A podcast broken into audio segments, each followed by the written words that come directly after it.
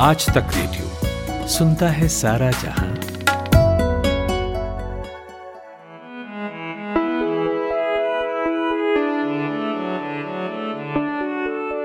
एक संकट का हर किसी पर एक जैसा असर नहीं होता है, जैसे आप याद कीजिए।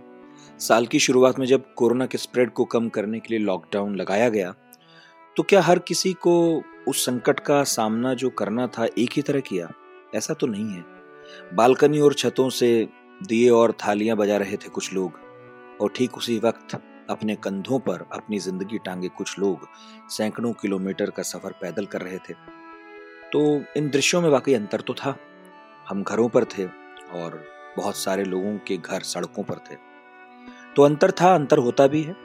ऐसे लोग और समुदाय जो वलनरेबल हैं, यानी संवेदनशील हैं, उनकी स्थिति डावाडोल है।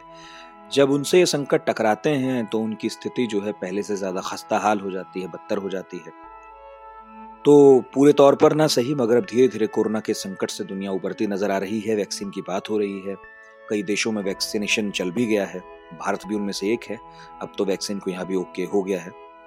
लेकिन सभी देशों ने कहा है कि हम अपने नागरिकों को सुरक्षित कर लेंगे, पर ध्यान दीजिए वो नागरिकों को सुरक्षित करेंगे, उन्हें नहीं करेंगे जो उनके नागरिक नहीं हैं।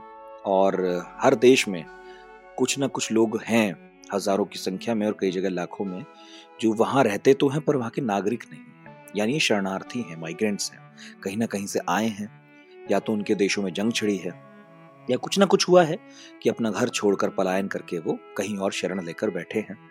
तो ऐसे स्टेटलेस लोगों को वैक्सीन कौन देगा, ये बड़ा सवाल है। नमस्कार, नितिन ठाकुर नाम है मेरा, ये है पौड़खास और आज जो मैंने सवाल अभी कुछ उठाए हैं और जो उठाऊँगा उनके जवाब देने के लिए, मुख्तर खान मेरे साथ हैं यूनिवर्सिटी ऑफ़ डेलावेयर में पॉलिटिकल साइंस पढ़ाते हैं। प्रोफेसर मुख्तर खान, आपका स्वागत है। जी, शुक्रिया बहुत बहुत। ये काफ़ी गंभीर मसला है और मुझे बड़ी खुशी हुई कि आप इस मसले पर रोशनी डाल रहे हैं। दुनिया में इस वक्त तकरीबन अस्सी मिलियन डिस्प्लेस्ड लोग हैं, यानी तकरीबन आठ करोड़ लोग ऐसे हैं जो अपने घर से बेघर हो चुके हैं। और उसमें से तकरीबन ढाई करोड़ इंटरनेशनल रेफ्यूजीज है, यानी जिस मुल्क से वो हैं, उस मुल्क को छोड़कर कहीं और जाना पड़ा। और बाकी के लोग हैं जो डोमेस्टिकली मतलब अपने ही मुल्क में इधर से उधर हो चुके हैं, बेघर। तो जो लोग इंटरनेशनल रेफ्यूजीज हैं, उनके लिए ये बहुत बड़ा मसला है, क्योंकि कई जगहों पर वो जो है सो पूरी तरह से ऑन पेपर उनका वजूद ही नहीं है। तो मिसाल के तौर पे जैसा जैसा वैक्सीन आने लगा है कंट्रीज़ उस वैक्सीन को ख़रीद रहे हैं अपने लिए अपने सिटीजन्स के लिए। आ, मिसाल के तौर पे डोनाल्ड ट्रंप ने सिर्फ़ 100 मिलियन वैक्सीन ख़रीदे। इस बात का एहसास नहीं लगाया कि वैक्सीन को दो बार लेना था। इसलिए अमेरिका जैसे मुल्क के पास भी सिर्फ़ 50 मिलियन लोगों के लिए यानी छः में से एक अमेरिकन के लिए वैक्सीन अभी फिल वक्त हमारे पास अवेलेबल है। लेकिन बात ऐसे भी मुल्क है, जैसा कि कनाडा, जिन्होंने तीन या चार गुना ज़्यादा वैक्सीन ऑर्डर किया है, इसलिए कि वो चाहते हैं कि चंद पुअर और मुल्कों को वो वैक्सीन देने की कोशिश करेंगे, जिनका नंबर नहीं आएगा या जिनके पास वो रिसोर्स नहीं हैं, जो इस वैक्सीन को हासिल कर सके। लेकिन जो रेफ्यूजीज़ हैं, उनके लिए ये क्लियर नहीं है कि उनको वैक्सीन पहुंचाना किसकी ज़िम्मेदारी है। मिसाल के तौर पे जो जर्मनी में सीरिया के रेफ्यूजीज़ है तो क्या ये सीरियन गवर्नमेंट की रिस्पॉन्सिबिलिटी है या जर्मनी की गवर्नमेंट की रिस्पॉन्सिबिलिटी है, ये क्लियर नहीं है। तो इसको कोऑर्डिनेट करने के लिए वर्ल्ड हेल्थ ऑर्गेनाइजेशन ने एक ग्लोबल यूँ कहिए कि partnership public private international N G वगैरह का क्रिएट किया है उसको कोवैक्स कहते हैं सी ओ वी ए एक्स अच्छा। और हाँ तो ये जो कोवैक्स है इसकी रिस्पॉन्सिबिलिटी है कि यूएन की जो रेफ्यूजीज की जो एजेंसी है और और एक U N R W A नाम की और एक एजेंसी है जो यूनाइटेड नेशंस की रिलीफ प्रोवाइड करती है। तो ये दो एजेंसीज मिलकर शायद ज़िम्मेदारी लेंगे कि जिन जिन रेफ्यूजी कैंप्स को वो ऑलरेडी एड पहुंचाते हैं उनको वो वर्ल्ड हेल्थ ऑर्गेनाइजेशन के थ्रू जो हासिल किया जाएगा वैक्सीन उनको पहुंचाएँगे।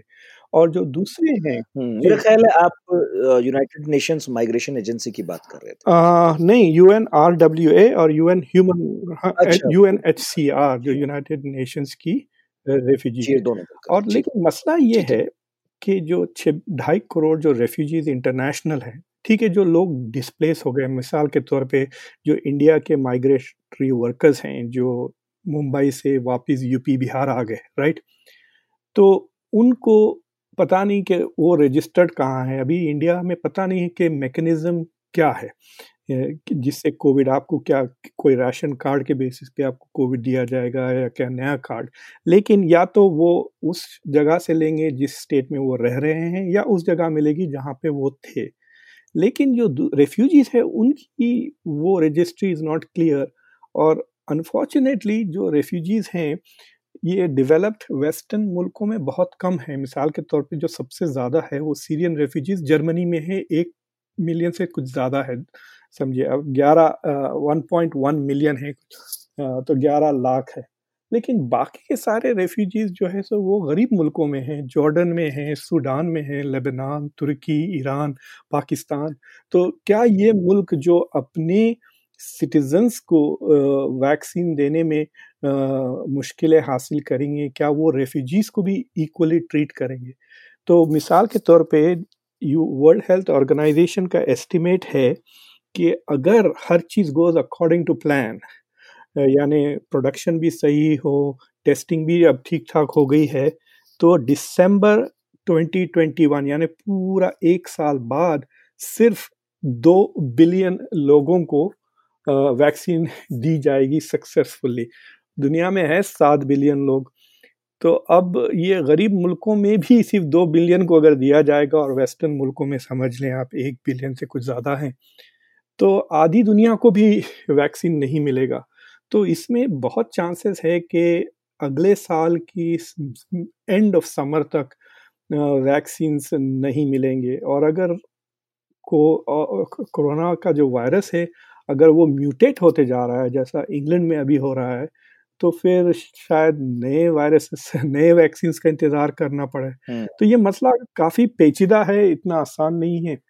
और सबसे जो गंभीर बात है वो यही है कि ये कहा गया है कि भाई देखिए जब तक सब सुरक्षित नहीं है तब तक कोई भी सुरक्षित नहीं है।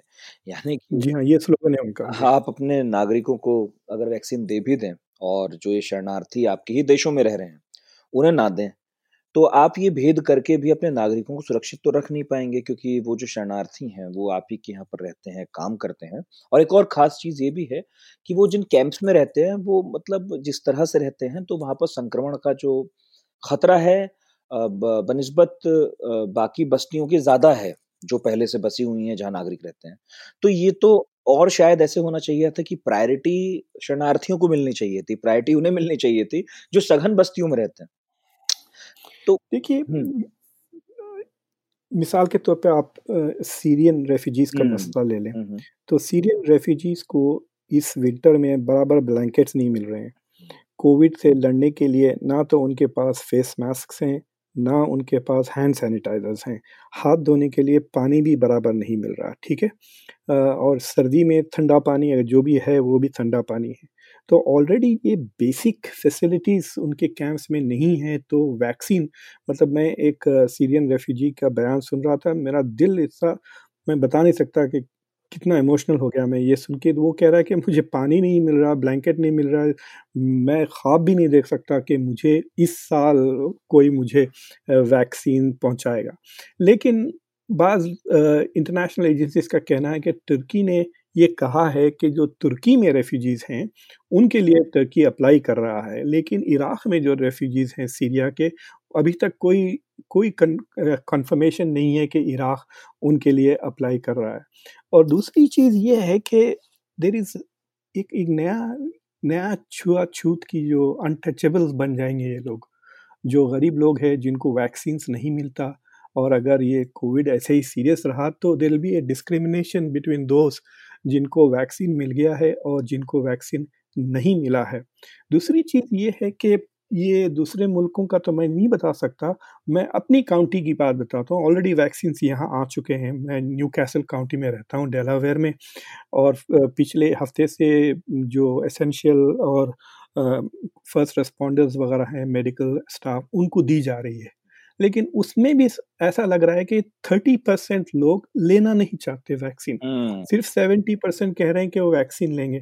तो जहाँ पे वैक्सीन अवेलेबल है वहाँ पर भी तकरीबन one out of three vaccine नहीं ले रहे हैं।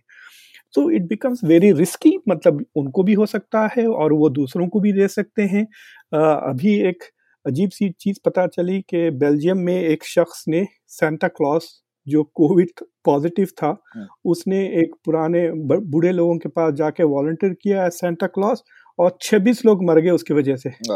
बेल्जियम में इसी हफ़्ते। हम्म। तो मतलब अगर आप ये वैक्सीन ना लें तो खुद अगर बच भी जाएँ तो आप दूसरों की लाइफ को रिस्क बन जाते हैं। तो तो ये एक एक अलग मसला है। उसके बाद आप देखें व्हाट्सअप तो एक अजीब ही दुनिया है। व्हाट्सअप की उस पर फेक न्यूज़ पे फेक न्यूज़ चले आ रहे हैं। बयान फेक डॉक्टर्स के कि ये को vaccine is doesn't work vaccine लेने से ये हो जाएगा, वो हो जाएगा।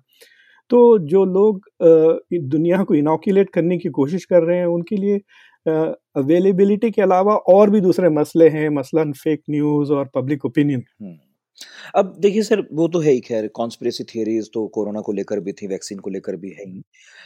अब मैं देख रहा था एक बयान कोलंबिया के राष्ट्रपति का, उन्होंने कहा है कि जो अनडॉक्यूमेंटेड इमिग्रेंट्स उनके यहाँ रहते हैं, उन्हें हम नहीं देंगे वैक्सीन बांग्लादेश में इसी तरह रोहिंग्या रेफ्यूजीज के साथ किया गया। एक दूर दराज का आइलैंड है भशन, वहाँ वहाँ भेज दिया गया, भशन चार करके कुछ है। अब वो भेज दिया उनको, वो एक आइसोलेटेड आइलैंड पर रह रहे हैं। तो ऐसे लोगों का क्या होगा वो तो पता नहीं। लेकिन आप इस वक्त अमेरिका में रह रहे हैं और अभी ट्रंप साहब पूरी तरह गए नहीं है, एक पाँव उनका व्हाइट हाउस के बाहर है, एक अंदर है। और इमिग्रेंट्स को लेकर उनके रुख को कोई मतलब कोई छिपी बात तो है नहीं, दुनिया ने सुना है, देखा है। तो इस वक्त अमेरिका के क्या हालात हैं? क्योंकि वहाँ भी शरणार्थियों की संख्या कोई कम तो है नहीं और फिर यूएन जैसी संस्थाओं में दखल भी बराबर है उस देश का। देखिए, जो डेवलप कंट्रीज़ हैं, वहाँ पर डॉक्यूमेंटेशन मिसाल के तौर पे दो दिन पहले मैंने फ़ोन किया और मैंने पूछने लगा कि मुझे कब मिलेगा वैक्सीन।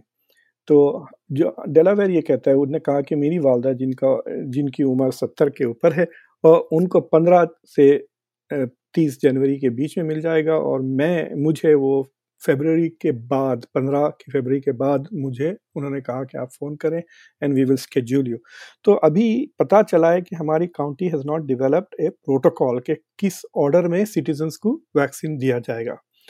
दूसरी चीज़ ये है कि जो आप ये रेफ्यूजीज़ को देख रहे ना, आप अगर लफ्ज़ रेफ्यूजी छोड़ दें और इमिग्रेंट्स ले लें तो जो इलीगल इमिग्रेंट्स हैं, जो अनडॉक्यूमेंटेड है, उनका क्या होगा? कि जब वो वैक्सीन लेने आएँगे ना, स्पेशली दो वैक्सीन लेना पड़ता है तो we have to make a record कि आपको पहला दिया और फिर दो हफ़्ते के बाद आपको दूसरा वैक्सीन देंगे। तो जब आप पहला वैक्सीन लेने आएँगे तो क्या आपका घर का पता, आपका नाम, क्या वो रजिस्टर में डाला जाएगा? और अगर वो आपको रिकॉर्ड पे ले लें तो बाइडेन आके लॉज बदलने से पहले क्या हमारी जो कस्टम्स वाली पुलिस है, क्या आपको पकड़ के डिपोर्ट कर देगी? तो अमेरिका में तकरीबन 11 मिलियन अनडॉक्यूमेंटेड इमिग्रेंट्स हैं। यानी जो इलीगल इमिग्रेंट्स कहते हैं, उनको हम अनडॉक्यूमेंटेड कहते हैं। तो जो अनडॉक्यूमेंटेड है, उनका क्या होगा? और दूसरी चीज़ ये है कि क्या वो खुद से आगे आके वैक्सीन लेने से डरेंगे? ये बात तो वादे है कि जो लोग अनडॉक्यूमेंटेड थे वेस्टर्न मुल्कों में, जिनको डिपोर्टेशन का डर था, उनको अगर कोविड हो भी गया तो वो रिपोर्ट नहीं कर रहे थे। समझ रहे हैं आप? क्योंकि उनको पकड़ के वो समझ रहे हैं कि हमको वापस भिजा देंगे हमारे मुल्कों को। बिल्कुल। हाँ तो अगर आप इमिग्रेंट्स के साथ मिला के देखें तो ये बहुत ही सीरियस मसला है कि कि किस तरह से हम सबको सेफ़ महसूस करें कि ताकि वो आए और अगर उनको ज़रूरत है कोविड की हेल्प की तो वो लें वैक्सीनेशन के लिए सब आए। इट इज़ इंपॉर्टेंट कि पॉपुलेशन में लोग इसको सीरियसली लें, वरना it is not going to work मतलब अगर हाफ़ एंड हाफ़ भी अगर है तो शायद इट मे नॉट वर्क और दूसरी चीज़ ये है कि it is not very clear कि ये जो आपको वैक्सीनेशन मिलेंगे, क्या ये परमानेंटली आप थोड़ी थोड़े चंद महीनों के बाद वो ख़त्म हो जाएगा। उसकी जो इम्यूनिटी जो जनरेट करती है आपकी बॉडी में आपको फिर दोबारा फिर से ले इस तरह से हम्म। हर साल से फ्लू का हम लेते हैं। उसी तरह से मेरे ख्याल से कोविड का भी लेना पड़ेगा। तो this not a one time deal भी नहीं है ये कि मतलब इसको रिपीट साइकिल तो ज़रूरी है कि एक सिस्टमैटिक हाँ मतलब मिलाकर अमेरिका में इस चीज़ को लेकर पॉलिसी अभी साफ़ भी नहीं है क्योंकि ये भी साफ़ नहीं है कि अभी ट्रंप साहब जाएँगे तो बाइडेन क्या पॉलिसी बनाएँगे ठीक है?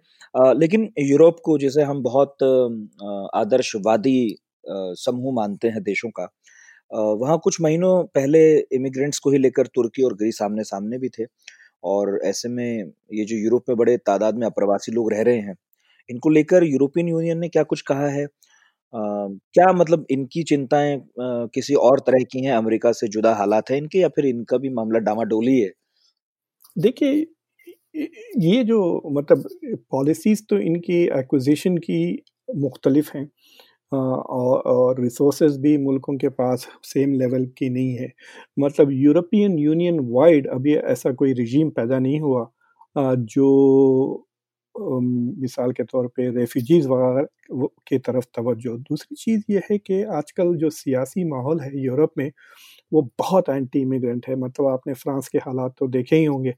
तो तो एक अजीब सा माहौल बन गया है कि ये ये कांस्टेंट परसेप्शन है जो राइट विंग पार्टीज़ यहाँ पे जनरेट कर रहे हैं कि ये इमिग्रेंट्स मुल्क पर बोझ हैं ये वेलफेयर पर बोझ डालते हैं इन पे हम गैर ज़रूरी ख़र्चा करते हैं उसके ऊपर से ये क्राइम भी करते हैं। तो ये मूड तो तकरीबन अक्रॉस द वेस्टर्न कंट्रीज़ काफ़ी मज़बूत हो रहा है ये ट्रेंड तो मुझे नहीं लगता कि any efforts to give preference to refugees वो तो नहीं होगा।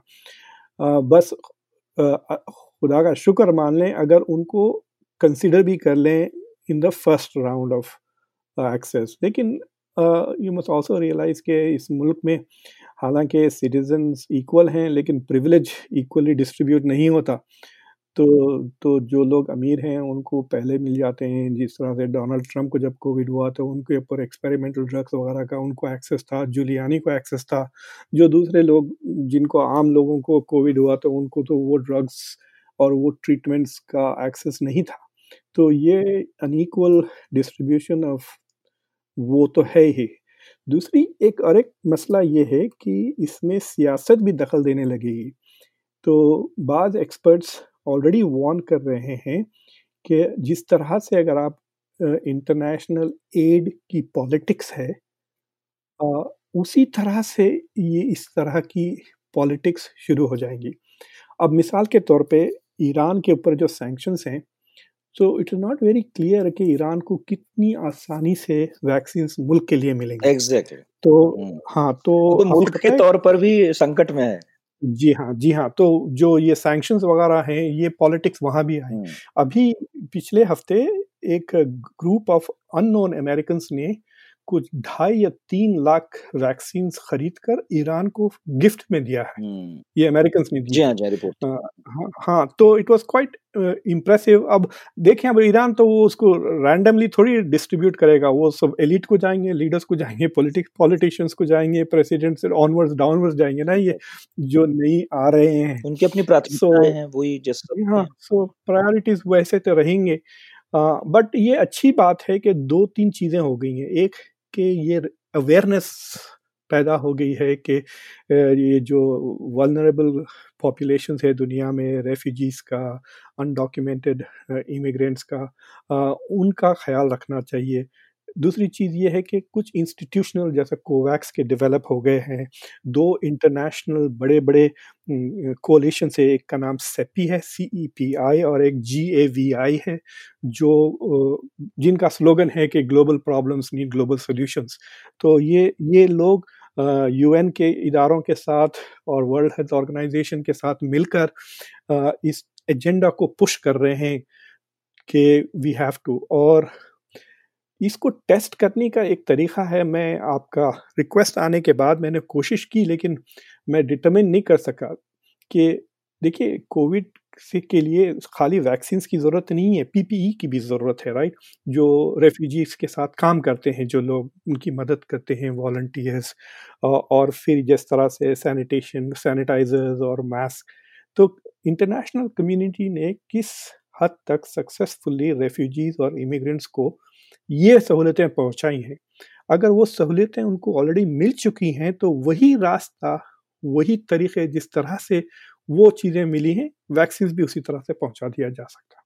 और ये you don't need a doctor in fact हमारी जो स्टेट की ऑडिटर हैं, वो कल वॉल्टियर कर रही थी, बारह घंटे तक वो कह रही थी कि उसने मुसलसिल, जो फ़र्स्ट रिस्पॉन्डर्स हैं, उनको वैक्सीन देते रही है तो बेसिक रूडिमेंट्री ट्रेनिंग वॉल्टियर्स को दी जा सकती है वैक्सीन देने के लिए। So you don't need highly sophisticated medical staff इसके लिए हम्म, बिल्कुल। तो कुल मिलाकर बात यही है कि देशों का मसला तो साफ़ नहीं है, लेकिन यूएन और दूसरे ह्यूमन राइट ग्रुप्स जो हैं, वो थोड़े-से सक्रिय हो गए और जैसा आप कह रहे हैं कि अभी इसे लेकर एक जागरूकता तो बनी है कि जहाँ अभी हम देख नहीं रहे थे, कम से कम देखने लगे हैं, सवाल करने लगे हैं कि भाई इन ग्रुप्स को भी कोई देख ले, जिनका कोई नहीं है, अपने-अपने देशों से बाहर पड़े हैं या फिर चोरी-छिपे रोज़गार की तलाश में बाहर हैं। लेकिन एक बात मैं आपके ध्यान में और दिलाऊँ सर, कि देखिए, वैक्सीन की बात तो दूर है। अभी आंकड़ा ये आया था कि दो तिहाई ऐसे लोगों ने अपने रोज़गार खो दिए, जो किसी न किसी वजह से अपने मुल्क, अपने देश, अपने घरों से बाहर हैं। तो अभी तो वो रोज़गार उनको नहीं मिल सका है तो खाने, पीने, रहने का संकट है और उसमें फिर वैक्सीन का संकट जो है, उसने उनकी जो दुश्वारियाँ हैं, उन्हें दोगुना कर दिया। तो हिंदुस्तान का भी वही हाल है अमेरिका का भी वही हाल है मुझे ऐसा मतलब ये मेरा आखिरी सवाल है और सवाल क्या मेरी पीड़ा है कि हम आम परिस्थितियों में जब सब ठीक-ठाक चल रहा होता है, तब भले ही ये कह दें कि अरे! कहाँ तो हिंदुस्तान के हालात हैं, अमेरिका उसके मुकाबले थोड़ा-सा ज़्यादा बेहतर मुल्क है व्यवस्था में और सब में। लेकिन एक ज़रा-सा झोंका मतलब ऐसा आता है जो अनप्रडिक्टेबल है, तो उसमें कोई भी मुल्क हो सब एक ही कतार में लगे दिखते हैं। देखिए, अमेरिका, कनाडा और थोड़े यूरोपियन मुल्कों वो बीमारियाँ हैं जिनको मैं नवाबी शौक कहता हूँ। यानी बे हिमाकती लफ्ज़ इस्तेमाल कर सकते हैं, ठीक है? कि हमको इंडिविजुअल फ्रीडम चाहिए। भाई फ्रीडम मरने के लिए थोड़ी है, फ्रीडम जीने के लिए है ना। तो हम मास्क नहीं पहनते, हम ये नहीं करेंगे, वो नहीं करेंगे। तो इस तरह से वी हैव अ प्रॉब्लम जिसके वजह से इंस्टीट्यूशंस को डेवलप करने में देरी लग रही है अमेरिका में। लेकिन रिसोर्सेज़ की कमी नहीं है। आपको पता है मेरे स्टेट में पिछले मार्च से, अप्रैल से लेके अभी तक मुसलसिल फ्री टेस्टिंग हो रही है आप जितने बार चाहे, उतने बार आप फ्री टेस्ट करा ले सकते हैं डेलावेयर में और हर रोज कहीं ना कहीं फ्री टेस्ट हो रहा है जस्ट ड्राइव थ्रू तो स्टेट्स ने काउंटीज़ ने बहुत रिसोर्सेज इस पर खर्च किए हैं। मास्क भी आपको मिल जाते हैं सैनिटाइजर्स भी मिल जाते हैं। That is not a problem और जब जब ये आ जाएँगी वैक्सीन तो मुझे लगता है कि प्रॉब्लम अवेलेबिलिटी की नहीं है अमेरिका में। प्रॉब्लम ये है कि public willingness to take it और दूसरी डिस्ट्रीब्यूशन का। तो लोग तो एक्सपेक्ट कर रहे थे कि मार्च तक सबको मिल जाएगा लेकिन जो पैसिमिस्टिक लोग हैं कह रहे हैं कि जुलाई तक सब यूएस में जो जो चाहते हैं उन सबको मिल जाएगा। यानी सत्तर फ़ीसद मुल्क वैक्सीन ले लेगा जुलाई तक। और पता नहीं बाइडन के आने के बाद से क्या वैक्सीन को मैंडेटरी करते हैं? So it is going to become a serious issue और अगर फॉर एग्ज़ाम्पल uh, कई लोगों ने जॉब्स लूज़ किए ना अगर मार्केट वापस आती है तो जब आप एम्प्लॉयज़ को हायर करेंगे will you discriminate against those जो मास्क नहीं पहनते और वैक्सीन नहीं लेते? Exactly exactly. तो लाइक फॉर एग्ज़ाम्पल अगर मुझे पता चला कि मेरी क्लास में स्टूडेंट्स ऐसे हैं जो मास्क भी नहीं पहनते और वैक्सीन भी नहीं लेते हैं तो मैं इन पर्सन क्यों पढ़ाऊँ? मैं उस कमरे में नहीं जाऊँगा। मैं कहूँगा नहीं ठीक है आप जूम पे पढ़ें। फिर जूम पे पैसे लगते हैं फिर गरीब स्टूडेंट्स को तकलीफ़ होती है। So this is going to become an issue कि अगर आ, ऐसे जगहों पे उन जगहों पे जहाँ पे लेटेस्ट से कि थोड़ी डेमोक्रेसी कम है वहाँ पे अगर मुल्क मैंडेट कर देना अपने सिटीजन्स को कि नहीं everybody has to take the vaccine तो शायद इट वर्क जैसा कि चाइना जैसे मुल्क में सिंगापुर में वगैरह। So that is also going to be an issue but ultimately ये जैसा कि डिजिटल एक्सेस देख लें किन के पास ईमेल है किन के पास 24/7 वाईफाई अवेलेबल है में तो और बुरा हाल है इस मामले में जो आप बता रहे हैं। वैक्सीन का भी वही पैटर्न होगा अवेलेबिलिटी हम्म। का और यू नो बिल्कुल। और उनमें सबसे बुरा हाल जो हमने बात की माइग्रेंट्स और रेफ्यूजीज का है कि अगर सब कुछ हो भी जाए तो फिर उनकी चिंता कौन करेगा?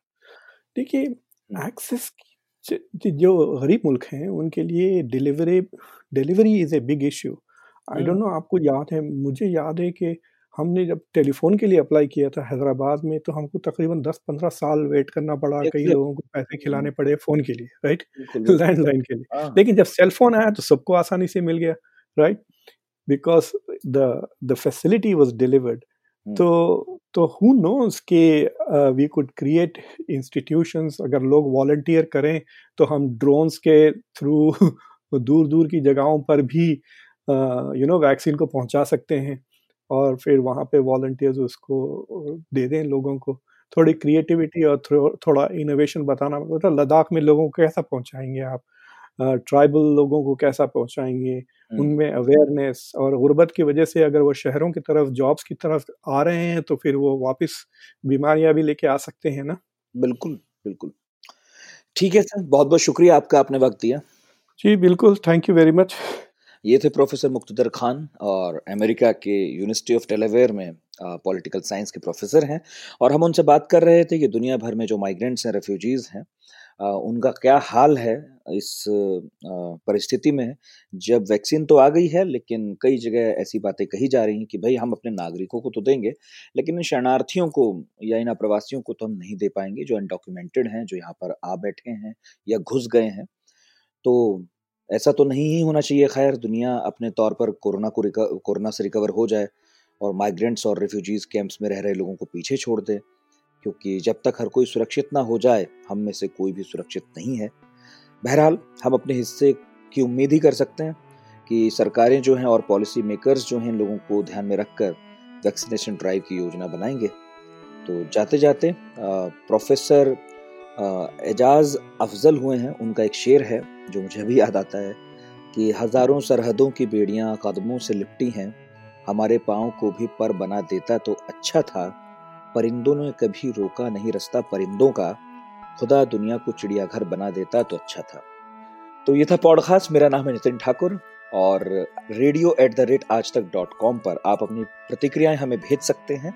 इसके अलावा हमारे सोशल मीडिया हैंडल्स पर भी आप कोई भी कमेंट करना चाहें, वो भी कर सकते हैं। अपने शो में शामिल कर सकें। ये हमारी कोशिश रहेगी। सुनते रहिए आज तक रेडियो दिन भर की हलचल के बाद जब शाम ढल जाए तो चले आइए आज तक रेडियो पर। खबरों के सबसे अहम पड़ाव तक ले चलेंगे आपको। तसल्ली से बताएँगे कि दिन में हुआ क्या, और जो हुआ, उसका मतलब आपके लिए क्या था। फ़ील्ड पर रहने वाले रिपोर्टरों की फौज है हमारे पास, एक्सपर्ट्स का जखीरा है। ये सब होते हैं इस डेली न्यूज़ एनालिसिस पॉडकास्ट में, जिसका नाम है दिन भर सोमवार से शुक्रवार, हर शाम, आज तक रेडियो पर।